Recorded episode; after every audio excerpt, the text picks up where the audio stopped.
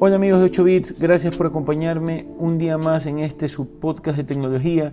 El día de hoy para conversar con ustedes de un tema que me han consultado y me han preguntado bastante. De hecho fue el tema que más me pidieron que hable cuando hice la solicitud de temas que ustedes querían que toque para el podcast en Instagram. Bueno, este fue el que más me pidieron que toque, así que de esto vamos a hablar el día de hoy y ya lo saben por el título que tiene el capítulo. Así que hoy vamos a hablar de si es viable o si yo considero que se puede eh, cambiar tu laptop por un iPad, es decir, ya dejar de usar una laptop y comprar directamente un iPad.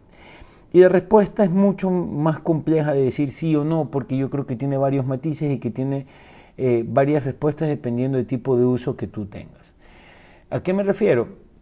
Vamos a desplayar ahorita. El iPad cuando nace en el 2010, cuando Steve Jobs lo anuncia, él lo ubicaba en, como, una, como un dispositivo intermedio entre la laptop y entre el iPhone. ¿Ok? Pero el iPad siempre fue visto como el iPhone gigante. Y en aquella época era, era, era un poco comprensible porque teníamos pantallas, en, cuando sale el iPad original teníamos un iPhone 4, ¿ok? Eh, que era un dispositivo de menos de 4 pulgadas. Y cuando eh, ya comienza a salir, el, o sea, ya sale el 4S que tenía las mismas pulgadas de pantalla que, el iPhone 4, sale el iPhone 5 que tenía 4 pulgadas, pero el iPad seguía siendo ese dispositivo que la gente compraba porque era más grande y porque te permitía tener mayor tipo de, no sé, de riqueza visual cuando tú tenías el dispositivo y se convirtió en algo que comenzó a reemplazar los libros, como, como algo como para navegar mejor, para revisar el mail en ciertos lugares, con una mejor vista, con, un mejor campo de visualización, etc.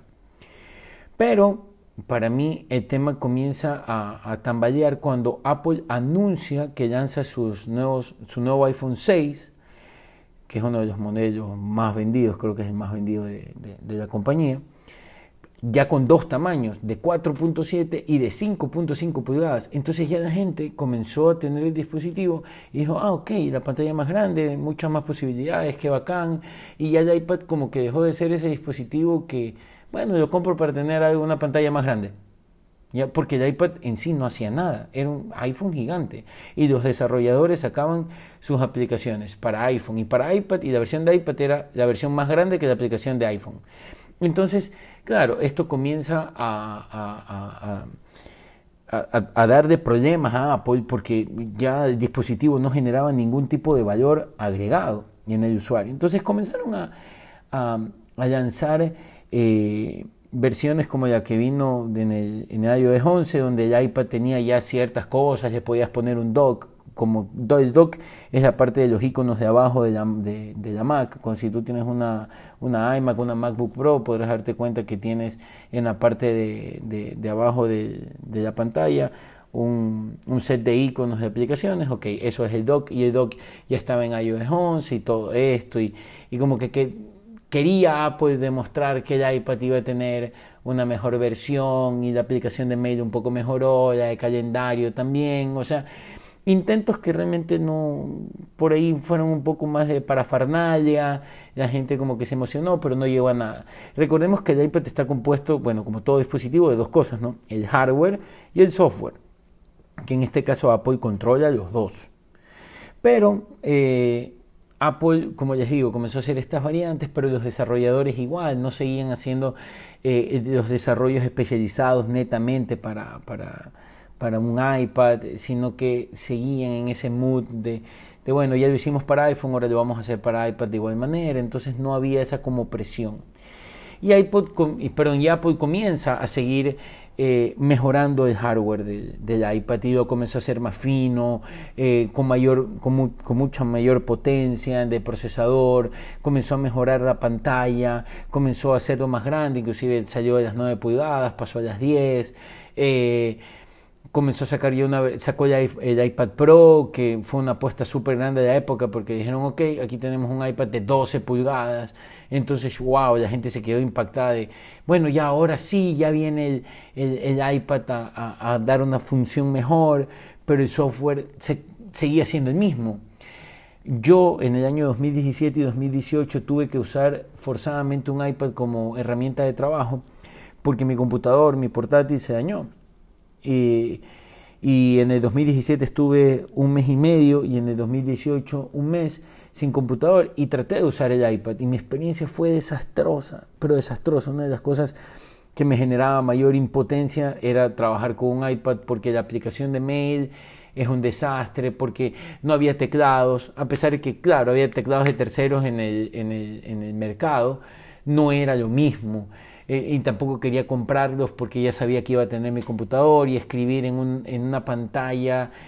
Eh, no, puede ser que en algún momento para algo muy puntual ayudara, pero de ahí no era algo tan cómodo como para hacerlo a diario.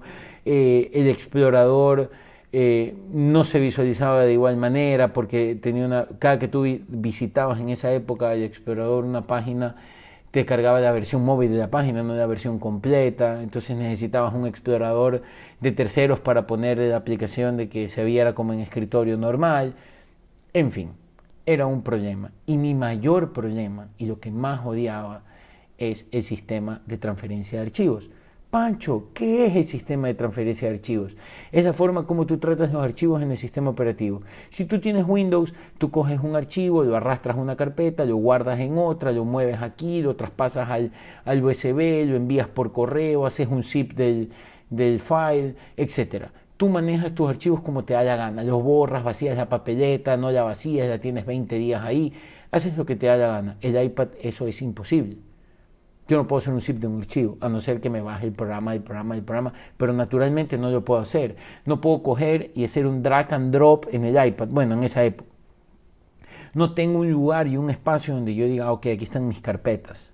Yo voy a guardar esto aquí, esto aquí, esto aquí más allá de que habían aplicaciones como Drive y como Dropbox que un poco ayudaba, pero no estaban locales. Y si yo quería, por ejemplo, con la aplicación de mail de Apple, mandar un, mandar un mail donde estén tres archivos adjuntos, no podía porque tenía que haberlos escogidos previo a escribir el mail y poner compartir, correo y sobre eso escribir el mail. Y si los archivos eran muy pesados, en la época era difícil porque tenía que mandar algunos archivos, no podía hacer un link de Google Drive Después Apple lo mejoró y puso un link de iCloud, pero bueno, un problema. Entonces teníamos que el software estaba mejorando muchísimo, pero, eh, perdón, el hardware estaba mejorando muchísimo, pero el software seguía atascado. Esto hasta el año pasado, que Apple lanza ya un teclado, se mejora la integración con herramientas de Office, porque ya Office 365 ya comenzó a trabajar en todas las plataformas, eh, iPhone, iPad, eh, Mac, Windows, etcétera. Entonces ya habían un poco más de aplicaciones, eh, iPad pasó de dejó de ser eh, iOS a iPadOS y para mí también se hizo un cambio fundamental en el uso del iPad, que es que el iPad pasó a mejorar el diseño del iPad Pro y pasó a tener USB-C, que USB-C te daba ventajas muy grandes, como por ejemplo poder conectar una pantalla externa de 32, 27, 24 pulgadas donde tú pudieras trabajar mejor, ya algo más estructuradito, que pudieras conectar tarjetas eh, SD, que pudieras conectar pendrive. La ventaja de iPadOS es de poder utilizar un trackpad aparte o poder utilizar un mouse.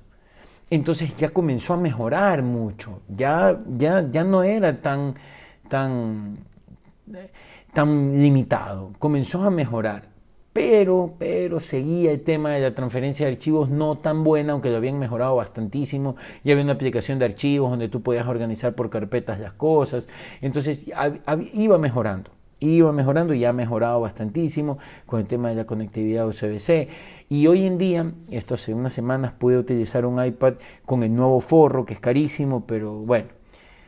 Creo yo que si quieres hacer laptop tu iPad vale la pena comprarlo eh, ya viene con un teclado espectacular que escribe muy, muy bien, muy, muy cómodo, tiene un trackpad. Entonces, hoy en día yo creo que lo que limita sigue siendo el tema de la transferencia de archivos, el sistema de transferencias o de gestión de archivos, pero ya menos. Yo considero, para contestar la pregunta con la que inicié el podcast, de si sí o si no vale la pena cambiar una laptop, yo creo que si tú eres un usuario de consumo, lo puedes cambiar y el iPad puede ser tu compu. ¿Qué me refiero con un eh, user de consumo? Es decir, que tú consumes porque lees mails, y los redactas por ahí un poco, pero tú quieres para consumir y leer tus correos, por ahí contestar, porque tú quieres consumir películas, contenido, video, etcétera, porque quieres consumir redes sociales, porque quieres consumir leer un libro, porque quieres consumir leer un documento y a lo mejor por ahí editarlo en Word a penitas, eh, porque tú quieres consumir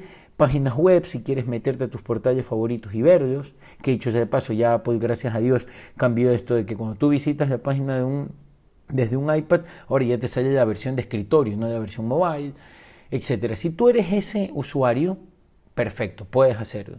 Pero si tú eres, por ejemplo, como yo, que tiene que crear documentos, crear cotizaciones, armar archivos de Excel, eh, revisar, revisar eh, desarrollos de aplicaciones y ver un poco de código, si tienes que de pronto tres o cuatro veces al mes utilizar Photoshop, PowerPoint, eh, Illustrator o cosas así, no, creo que todavía no está el iPad en ese punto, a pesar de que, por ejemplo, hay gente como Víctor Abarca, que es un YouTube un youtuber súper famoso, ha hecho ediciones de videos a 4K en su iPad. No recomiendo hacerlo porque fue un pain un poco grande y necesito un software, pero lo puedo hacer. O sea, ya se puede, o sea, está mejorando, ese es el mensaje. Pero si tú eres un ser de creación de cosas en el computador, hoy en día no, no te lo recomiendo. Y, bueno, para muestra un botón, tengo dos amigos míos, eh, el de un abogado y de otro médico, que utilizan el iPad como su laptop porque, como les digo, consumen más que crean y, están contentísimos con ellos. Los dos tienen un iPad Pro eh, y, muy contentos porque obviamente tienen este esto que los gringos venden muy bien, que es el tema de que mientras menos, no recuerdo el nombre exacto como lo llaman ellos, pero mientras menos espacio te ocupe un dispositivo en tu maleta, eh, mucho mejor y eso es un, un, punto ganador, por llamarlo de alguna manera, y están cómodos, están cómodos con sus dispositivos. Eh, y esa es mi recomendación. Si eres un ser de consumo, perfecto. Si eres un ser que va a más crear que a consumir, no estás todavía en ese punto en el cual debas dejar tu laptop por un iPad. Espero les haya gustado este episodio, espero les haya podido contestar eh, sus preguntas. Eh, si tienen alguna recomendación, si me quieren hacer alguna observación o, recomendarme un tema o cualquier cosa que quieran opinar sobre el podcast, lo pueden hacer en mis redes. Estoy en Instagram y en Twitter como Pancho Limongi o si no me pueden hacer llegar sus correos a francisco.limongi.gmail.com. Los espero la próxima semana en otro episodio más. Que tengan un buen fin de semana. Un abrazo.